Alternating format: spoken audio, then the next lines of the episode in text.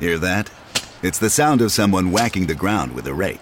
Specifically, they're beating around the bush, which we've done enough of in this ad too, so let's get right to it. The new Moneymaker scratch off from the Ohio Lottery doesn't beat around the bush. Money Maker. Play the game and you could win money up to $2 million. With more than 88 million in prizes ranging from 50 to $500, Moneymaker cuts right to the cash. Lottery players are subject to Ohio laws and commission regulations. Play responsibly. There's a new class of blockbuster drugs. Drugs like Ozempic. They're changing bodies, and all of a sudden, just the weight starts falling off. fortunes, It just got too expensive. They're just bank breakers. and industries. There was a lot of excitement, there was a lot of skepticism. The impact of these drugs from business to health is just beginning. From the journal, Trillion Dollar Shot. Find it in the journal feed wherever you get your podcasts. It feels like we're all being told to go on this diet, take that supplement. Ozempic will give you depression, but you know what'll cure that? Weed. Or you could try to balance your hormones. At Science Versus, we're like, What the f is going on? forget the crap online and listen to Science Versus. Just the facts. Oh, and a bunch of stupid jokes. What is a ghost's favorite fruit? Blueberries. That's Science VS. New season out on Spotify soon. Due to the graphic nature of this woman's crimes, listener discretion is advised. This episode contains descriptions of physical assault that some people may find offensive. We advise extreme caution for children under 13.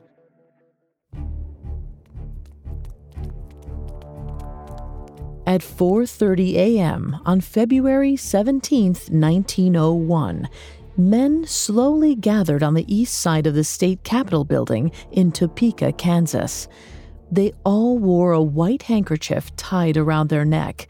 These uniform flashes of white bound them together. It made them look like an army, and that was exactly what they were. They called themselves the Home Defenders. Their mission? To protect the citizens of Kansas from the evils of alcohol. By 6 a.m., there were 500 home defenders in front of the Capitol building. More alarming, all of them carried weapons hatchets, clubs, revolvers, even a huge battering ram. And yet, despite their formidable ammunitions and their great number, all 500 men seemed to be waiting for something. At 6:30 a.m., it arrived, or rather, she arrived. In her customary black frock with a white ribbon pinned to her lapel, Commander Carrie Nation made her way to the front of the throng. There was an anticipatory hush, and then Carrie signaled the horde, and all the men began to march.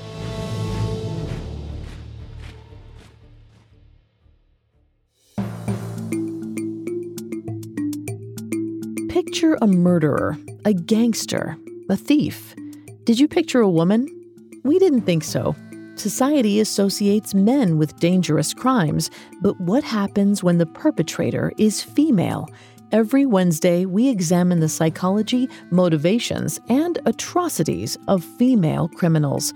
Hi, I'm Vanessa Richardson, and you're listening to Female Criminals, a Parcast original.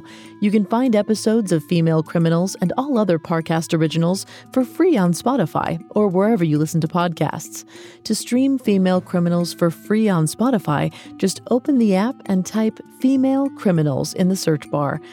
At Parcast, we're grateful for you, our listeners. You allow us to do what we love. Let us know how we're doing. Reach out on Facebook and Instagram at Parcast and Twitter at Parcast Network.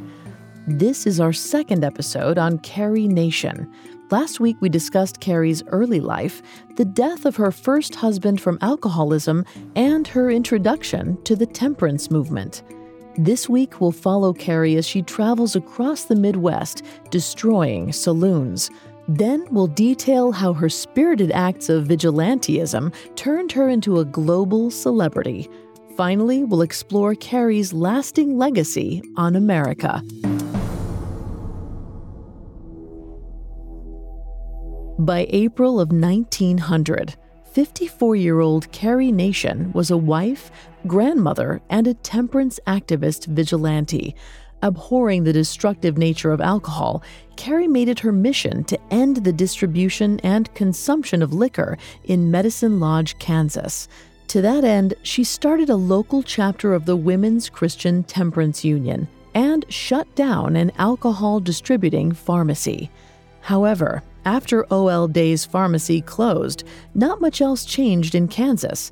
Saloons still flourished all across the state, and liquor still flowed smoothly down the gullets of the willing with impunity. And Carrie was furious. So, at a meeting of the WCTU, she made her feelings known. The meeting was initially called to celebrate the 20 year anniversary of the Prohibition Amendment in Kansas, but Carrie saw nothing to celebrate. The passage of Kansas's liquor ban was meaningless if the state refused to uphold it. And according to Fran Grace's biography, Carry A. Nation, elected officials turned the other way when illegal saloons were brought to their attention.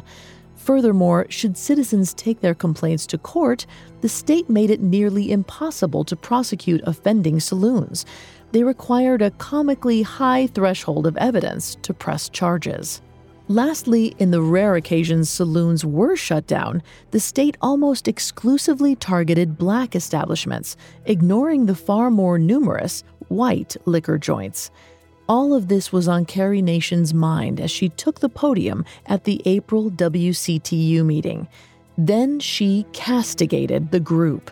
Their measured tactic of moral persuasion wasn't working. They'd tried to appeal to government officials, singing hymns in bars and preaching on the street corners to no avail. She continued by saying, The saloon man loves moral persuasion. If a snake came into your house to kill your boy, you would not use moral persuasion, you would look for a poker. When asked what she would propose as their poker, Carrie suggested agitation. If they were going to obliterate the devil's brew from their state, they had to get radical. And yet, despite Carrie's incendiary words, she didn't have the funds or the freedom to travel around the state confronting saloon owners head on. Her husband, David Nation, had insisted she leave her profitable hotels behind to follow his career. Her sacrifice meant she was back to being wholly dependent on David for support, and he certainly wasn't going to fund her activism efforts. So, to gain back her financial independence, Carrie became an osteopath. Osteopathy was a field of medicine that used massage and muscle manipulation to heal the human body. Since it didn't require technical science, female practitioners were welcome. Carrie was drawn to this field for three reasons. First, her previous baptism by the Holy Ghost made her preternaturally attuned with the human body. Second, when she was young, she learned several alternative healing techniques from her family's slaves, so she was comfortable with intuition driven healing. Lastly, and most importantly, female osteopaths were able to make a really good living. Author Fran Grace explained that, on average, osteopaths made around $400 a month, or about $12,000 a month today. It's unclear exactly how much Carrie was able to earn as an osteopath, but we know that she was successful at it. Her friends speculated that she would have been able to retire after only five years of practicing. However, Carrie had no intention of retiring. After gaining the financial freedom she sought from osteopathy, she set about pursuing her true passion temperance activism. But even though 54 year old Carrie Nation was determined to do something about Kansas's liquor problem, she had no idea where to actually start. So she turned to God, like she'd done so many times in the past. First, Carrie prostrated herself at the foot of her bed. Then she clasped her hands together and prayed.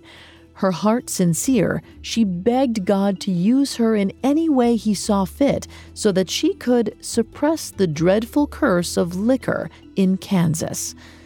The next morning, when Carrie woke, she claimed to have heard a whisper in her ear, every syllable distinct, as God said to her, Go to Kiowa.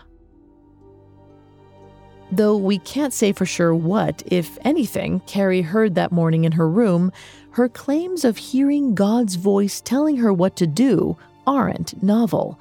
Before we continue with Carrie's psychology, please note that I'm not a licensed psychiatrist or psychologist, but I have done a lot of research for the show. According to Fran Grace's biography, Carrie Nation wasn't the first Victorian era woman to supposedly hear the voice of God. Grace explained, this was a common way for women to justify actions that would have been culturally offensive to a society bent on keeping them confined to specific roles. Women intimidated by this cultural bias seemed to believe that their inner voice was not powerful enough unless it could be perceived as part of a divine design. In this way, perhaps Carrie convinced herself that she did hear God's voice as a means to legitimize her own instinctive desires. Whatever the reason, Carrie soon put her God ordained plans into action. On June 6, 1900, Carrie told her husband, David Nation, that she was going to the Springer farm to visit her friend, Kate. David was used to her traveling miles at a time to visit osteopath clients, so he didn't question her further. But Carrie was lying. Certain she was carrying out the will of God, she lied to her husband, loaded up her buggy, and climbed inside. Then Carrie set off. Her destination? Kiowa. The journey was punishing. From Carrie's account, she faced off against the devils, demons, and goblins as they descended upon her, determined that one of God's chosen should not pass. But Carrie was the mother warrior, battling the evils of the world so that she might cleanse it for her children.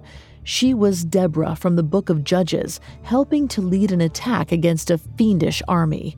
She was Moses, her path acting for others as a light in the darkness. At least that's how Carrie described her journey in her autobiography. But since there's yet to be evidence of the existence of goblins or demons, we can only surmise that Carrie allowed herself some artistic license in depicting her travels. More likely than not, her journey to Kiowa was uneventful, if hellishly hot. 54-year-old Carrie arrived in Kiowa at 8:30 p.m. on June 6, 1900. After spending the night in a friend's home, she woke up the next morning ready to get to work. She was going to smash every bottle she found in Kiowa until the streets stank with liquor. Her first stop? A bar owned by John Dobson. Carrie targeted Dobson for two reasons. First, he was the brother of the Medicine Lodge sheriff, Jim Dobson, who she had clashed with several times in the course of her temperance activism. Second, Carrie had visited Kiowa five months prior and warned Dobson to shutter his bar. Since it was still open, she considered it fair game. According to Fran Grace, Carrie walked into Dobson's bar and immediately started putting to use the brickbats she'd brought from home. She flung them at mirrors, bar tops, bottles, and windows, sometimes barely missing the barkeeper, who was standing helplessly by, afraid to look, yet afraid to leave. After leaving Dobson's destroyed establishment, Carrie smashed up three to six more saloons. She later wrote in her autobiography that the destruction she wrought made her feel invincible and like a giant. Furthermore, Carrie felt zero guilt for her actions. After all, hadn't Jesus Christ destroyed the wares of the merchants who tried to do business in a place of worship? She saw no difference between that and her self proclaimed smashings. As far as Carrie was concerned, she was doing God's work. On arriving at the scene of her godly exertions, the sheriff of Kiowa was at a loss. Carrie had done thousands of dollars worth of damage, and yet he couldn't arrest her. He wasn't even sure if she had broken the law. After all, in Kansas, liquor serving establishments were illegal. Was it a crime then to do damage to the illegal? More concerning, the sheriff knew that if he arrested Carrie, he would draw attention to his complicity in allowing the saloons to remain open in the first place. With that nightmare to contend with, he opted to let Carrie walk free. On being released, Carrie clambered back onto her buggy. Then she rode through the streets victorious. And despite having just destroyed thousands of dollars worth of property, Carrie Nation declared at the top of her lungs peace on earth, goodwill to all men. Up next, Carrie takes her smashing crusade to Wichita. Now back to the story. In late 1900, 54 year old Carrie Nation had gotten away with destroying saloons in Kiowa, Kansas, without suffering any consequences. Naturally, she was encouraged. The Kiowa experience seemed to suggest that she could do whatever she wanted in her temperance crusade. With that lesson in mind, Carrie immediately began searching for her next target. She'd outgrown Kiowa. She needed a bigger stage on which to perform so she decided to take the Carrie Nation Smashing Show to Wichita, Kansas. At 7 o'clock on December 27th, Carrie Nation rode into town. After dropping off her bags at a local hotel, she began staking out the city, visiting 14 saloons in all. As Carrie strode from one liquor joint to the next, she was searching for something in particular. A bigger stage called for a mightier performance. If she wanted to make an entrance, she would need to pick the perfect setting. Then she walked into the Carey Hotel Bar. Its shelves were adorned with expensive artifacts from all over the world, its walls festooned with sparkling Venetian mirrors. But the sight Carrie found the most offensive was the painting of a naked Cleopatra mounted behind the bar's counter. On taking in Cleopatra's pornographic curves, Carrie knew she'd found her stage. So at 8 a.m. the next morning, she marched back into the hotel bar. Then Carrie cleared her throat and called out, Men of Wichita, this is the right arm of God, and it is destined to wreck every saloon in your city. The male patrons just stared at her, confused.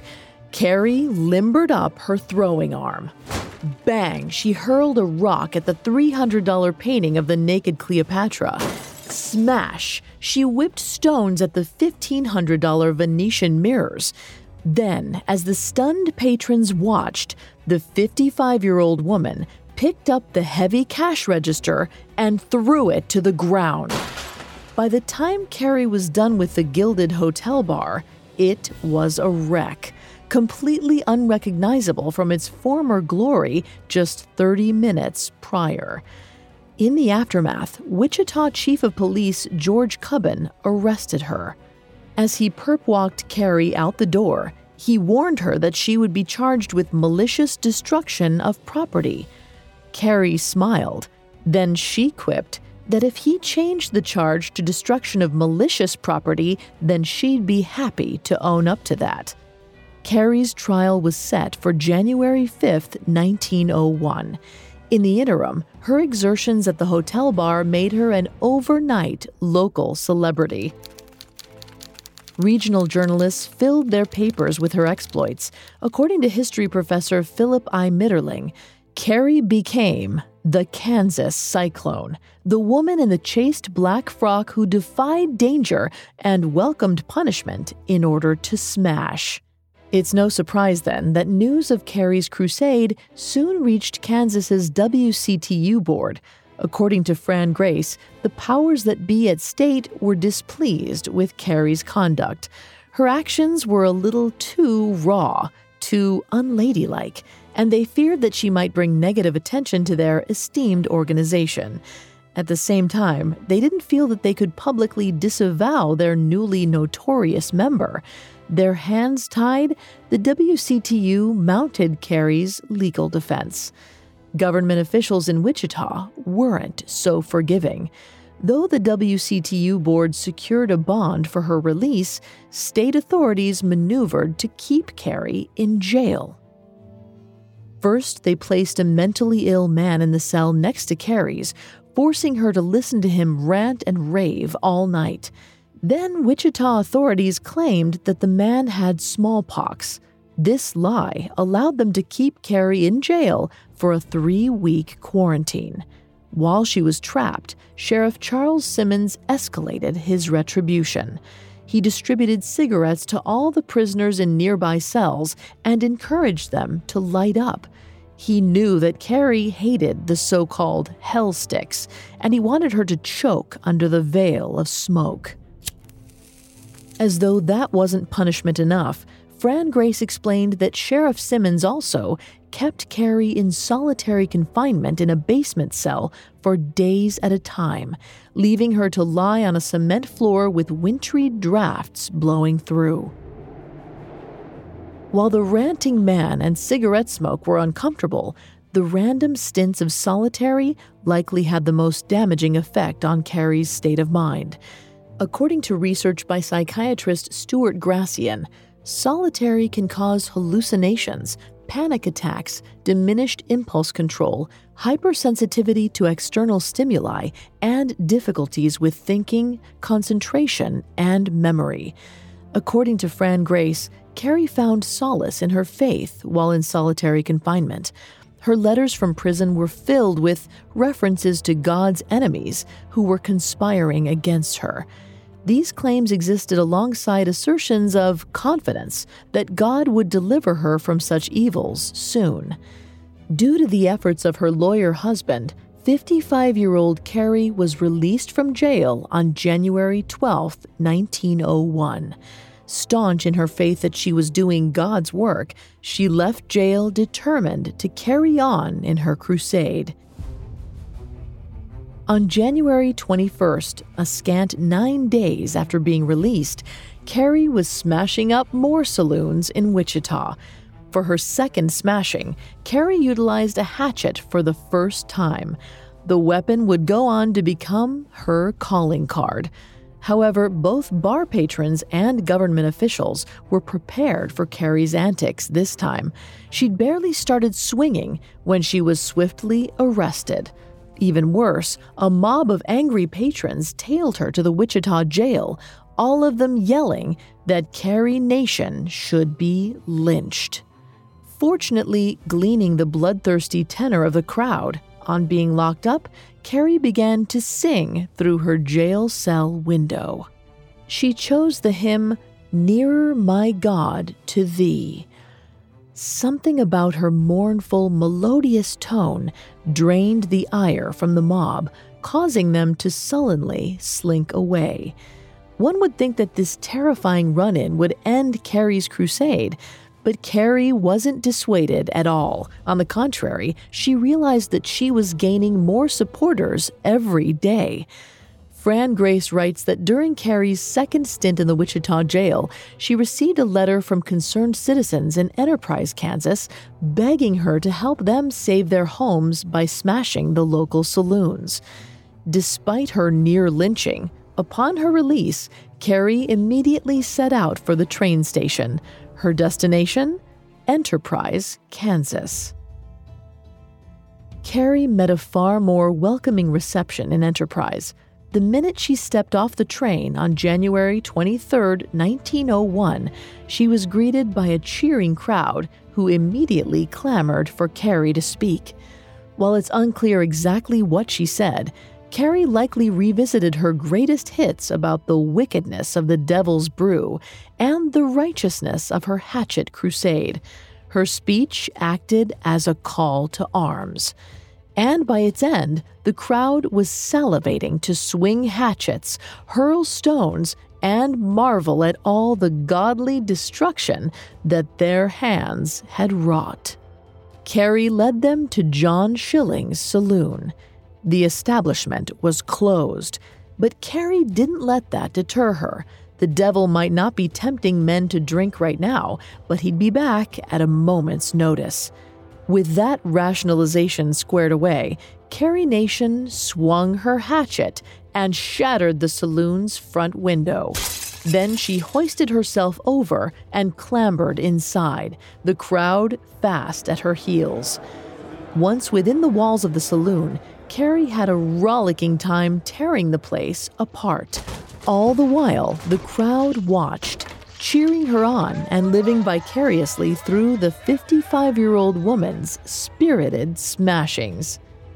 In the aftermath, Carrie stood outside and preached to a crowd of onlookers about the godly nature of her destructive rampage. Unbeknownst to her, John Schilling, the owner of the bar she destroyed, had joined the crowd. After taking in what had been done to his saloon, his life's work, John was incensed. However, he knew that he could not hit a woman. Her crowd of rabid supporters wouldn't stand for it. Thus, his hands tied, John impotently snarled at Carrie, and that would have been the end of it, except for one little thing. John's wife, Belle, stood right next to him. She was equally furious, and unlike her husband, Belle could hit Carrie. So she strode up to the 55 year old woman and punched her in the face. Carrie stumbled, startled. Then she turned and retreated into a nearby butcher shop. She emerged with a slab of beef slapped over her swollen eye and then continued railing against the evils of alcohol, undaunted. Humiliated, Belle and John walked away. However, the altercation between Carrie and his wife gave John an idea. The next day, when Carrie and her supporters were smashing up another Enterprise bar, John returned with backup.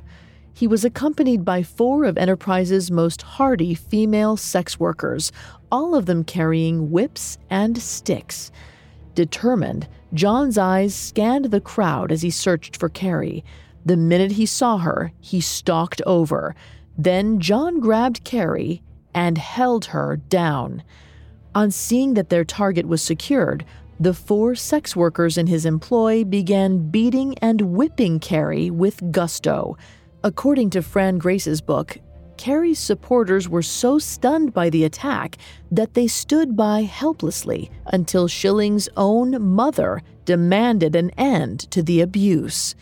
Once relinquished, a bruised and battered Carrie Nation boarded the train eager to put Enterprise and John Schilling's brawling sex workers far behind her. However, though she was wounded, her spirits remained undaunted. Carrie had no idea that a greater backlash was yet to come.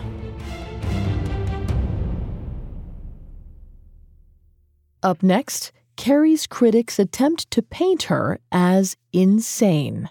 Now, back to the story. On January 24, 1901, 55 year old Carrie Nation rode a train out of Enterprise, Kansas. After being beat up by John Schilling's sex workers, Carrie was likely demoralized. However, there was one silver lining to her bad luck. News of Carrie Nation and her smashing exploits had gone national. In late January 1901, papers outside of the Midwest had finally caught wind of her story. The most impressive of these was the New York Times. They dedicated an entire column to Carrie's activities at the Carey Hotel Bar and beyond. As a result, Americans across the country learned about the hatchet wielding grandma who destroyed saloons for sport. Their reaction to these articles broke down as follows. Some readers saw Carrie as a savior who would protect the country from immorality. Others branded her an unsexed menace, seeing her smashings as unnatural and unfeminine. However, neither sycophant nor critic could detract from the effect that Carrie's actions had on a certain kind of woman, one who was fed up with the ill effect alcohol had on their homes and on society. To these women, Carrie was an inspiration. According to Fran Grace, Carrie inspired copycats. Grace wrote that the angry wife of an alcoholic hatcheted a saloon in Auburn, Indiana. In LaSalle, Illinois, 15 wives of prominent citizens donned veils and laid waste to their town's saloons. Carrie's influence wasn't restricted to the United States either. In Paris, France, several women invaded a railway station and physically blocked electric tram lines from moving forward. They did this to protest the company's plan to serve alcohol on board. On learning about the effect her activities were having on other women, Carrie gave temperance speeches all over Kansas, in Quincy, Hope, and Ottawa. And then Carrie decided to head over to the state's capital, Topeka. Carrie arrived in Topeka, Kansas on January 26, 1901. Several thousand fans greeted her at the train station. They'd heard of Carrie's exploits and longed for her to bring the same saloon smashing fervor to Topeka. Carrie had arrived just in time for the city's huge Temperance Union convention. It was an event that would help her shore up even more support. However, there was someone else that eyed the significant platform provided by the convention with longing, namely, David Nation. As his wife traveled around the country delivering incendiary speeches and busting up saloons, David Nation had remained back home in Medicine Lodge. There, he'd helped respond to Carrie's copious amounts of fan mail, Needless to say, his administrative duties paled in comparison to the fame enjoyed by his wife, and David was sick of it. So he traveled to Topeka two days after Carrie arrived. Sensing her husband's dissatisfaction, Carrie promised that he could speak at a pre convention temperance meeting. While it wasn't the attention grabbing convention slot he hoped for, David was placated by her concession. However, his appeasement was short lived. While Carrie allowed David to start his speech at the pre convention gathering as promised, she interrupted him shortly after he began, saying, Sit down, Papa. You've talked long enough. Carrie might have silenced David for one of two reasons.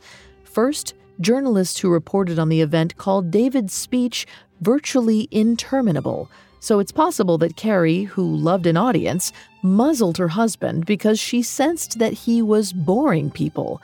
Secondly, according to Fran Grace, Carrie often needled David about his advanced age, regularly calling him Papa in front of others. So it's possible that her slight was just more of the same mean spirited teasing. Whatever the reason, David stepped back from the podium, humiliated. While he'd been somewhat disturbed by his wife's turn to vigilante activism, now that it was clear he wouldn't benefit from her new success, he was actively against it. But Carrie was oblivious to her husband's newly darkened thoughts. After all, she was having the time of her life. The next day, January 29th, at the convention proper, David watched a huge gathering swell to its feet and wave handkerchiefs as they begged Carrie to assume the stage. Then he listened as his wife's speech won the crowd over entirely. David might have been confused about why his reception differed so much from his wife's, and while Carrie's manner of speaking, punctuated with quips and hearty amens, was likely much livelier than David's, her verve wasn't the only reason for her success. The root of that was much darker. Fran Grace explained that Carrie often used very black and white language when describing the battle for prohibition. The Dries, who hated liquor like Carrie, were good. They were doing God's work. By the same token, Carrie insisted that the wets, who salivated at the sight of the devil's brew, were bad. More than that, they were evil. This one dimensional portrayal of those who disagreed with her as evil was a form of dehumanization. This was the true source of Carrie's persuasiveness.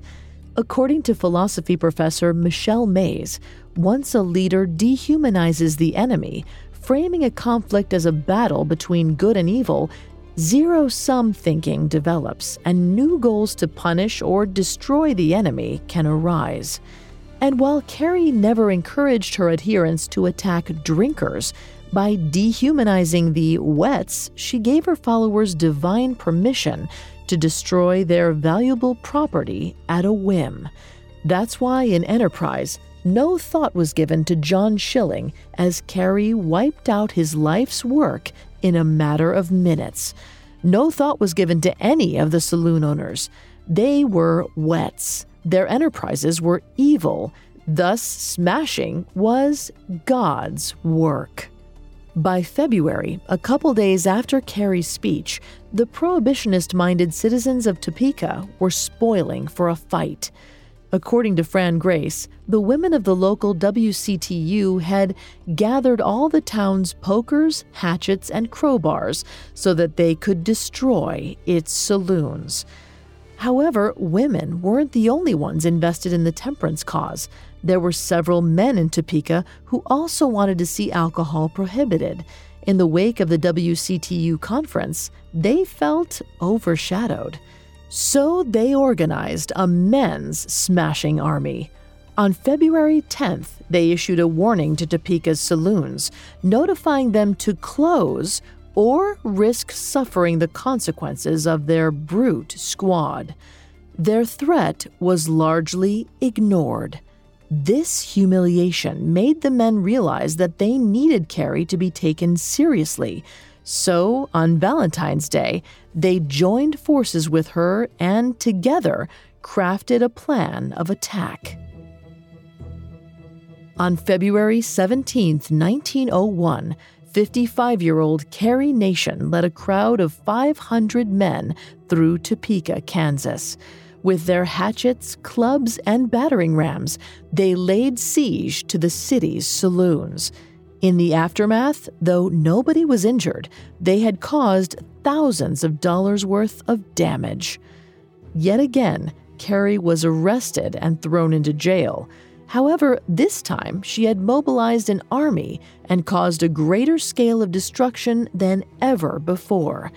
This gave her critics new ammunition. Something had to be done, and soon both government officials and journalists alike alleged that Carrie Nation was insane. This was a particularly dangerous accusation when leveled against women. Fran Grace explained that at the end of the 19th century, male physicians warned that women's activities in the public sphere would make their bodies infertile and their minds demented. Domineering husbands sometimes used this diagnosis of gender deviance to punish wives who were economically independent or assertive about their positions. Furthermore, Carrie's own mother, Mary, had spent her final years in an asylum. She'd been branded insane and consigned to the institution by Carrie's brother, likely so he could avoid paying Mary the money that he owed her. For all these reasons, Carrie was likely terrified by the perilous consequences of being labeled insane. Fortunately, her supporters quickly came to her defense. They insisted that Carrie's passionate feelings about the proliferation of alcohol were proof of her sanity, as opposed to evidence of her madness.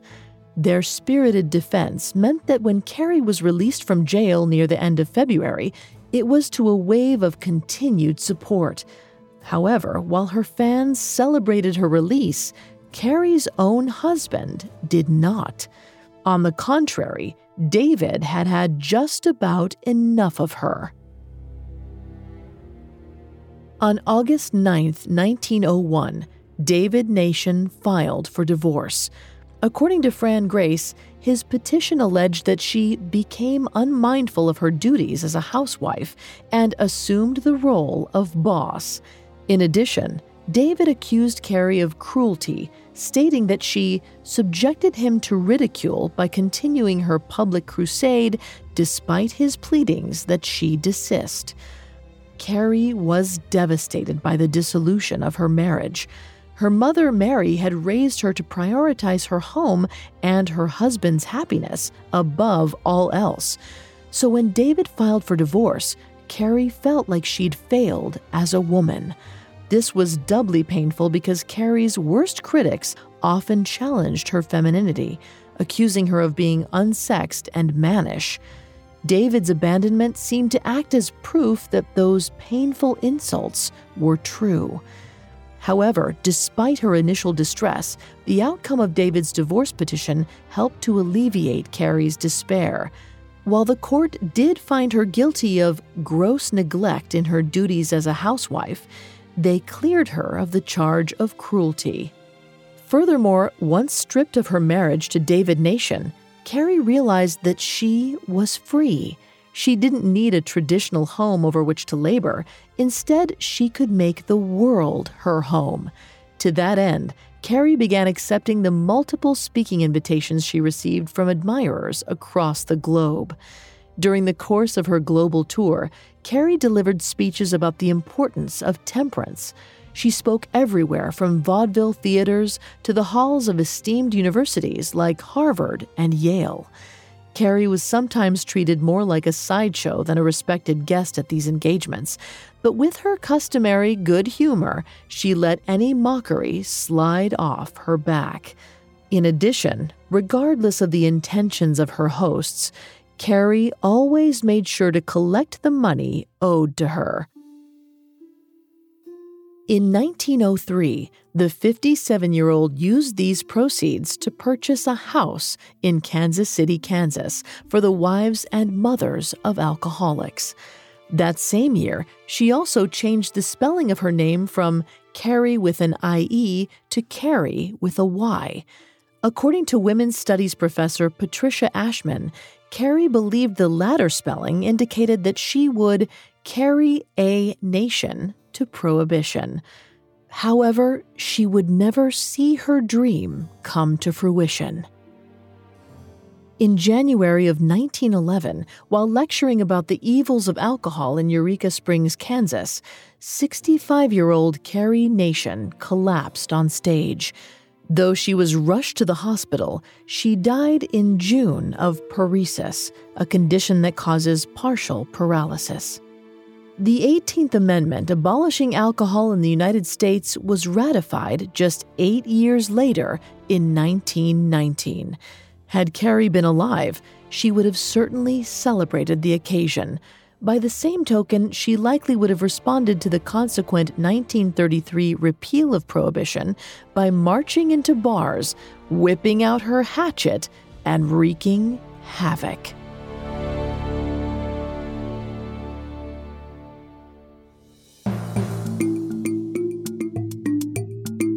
Thanks again for tuning in to Female Criminals. We'll be back next week with a new episode. For more information on Carrie Nation, amongst the many sources we used, we found the book Carry A Nation by Fran Grace, extremely helpful to our research. You can find all episodes of Female Criminals and all other Parcast originals for free on Spotify. Not only does Spotify already have all of your favorite music, but now Spotify is making it easy for you to enjoy all of your favorite Parcast originals, like Female Criminals, for free from your phone, desktop, or smart speaker. To stream Female Criminals on Spotify, just open the app and type Female Criminals in the search bar. And don't forget to follow us on Facebook and Instagram at Parcast and Twitter at Parcast Network. We'll see you next time. Female Criminals was created by Max Cutler and is a Parcast Studios original. Executive producers include Max and Ron Cutler, sound design by Michael Langsner, with production assistance by Ron Shapiro, Carly Madden, and Freddie Beckley. This episode of Female Criminals was written by Abiageli Adimegu, with writing assistance by Abigail Cannon. I'm Vanessa Richardson.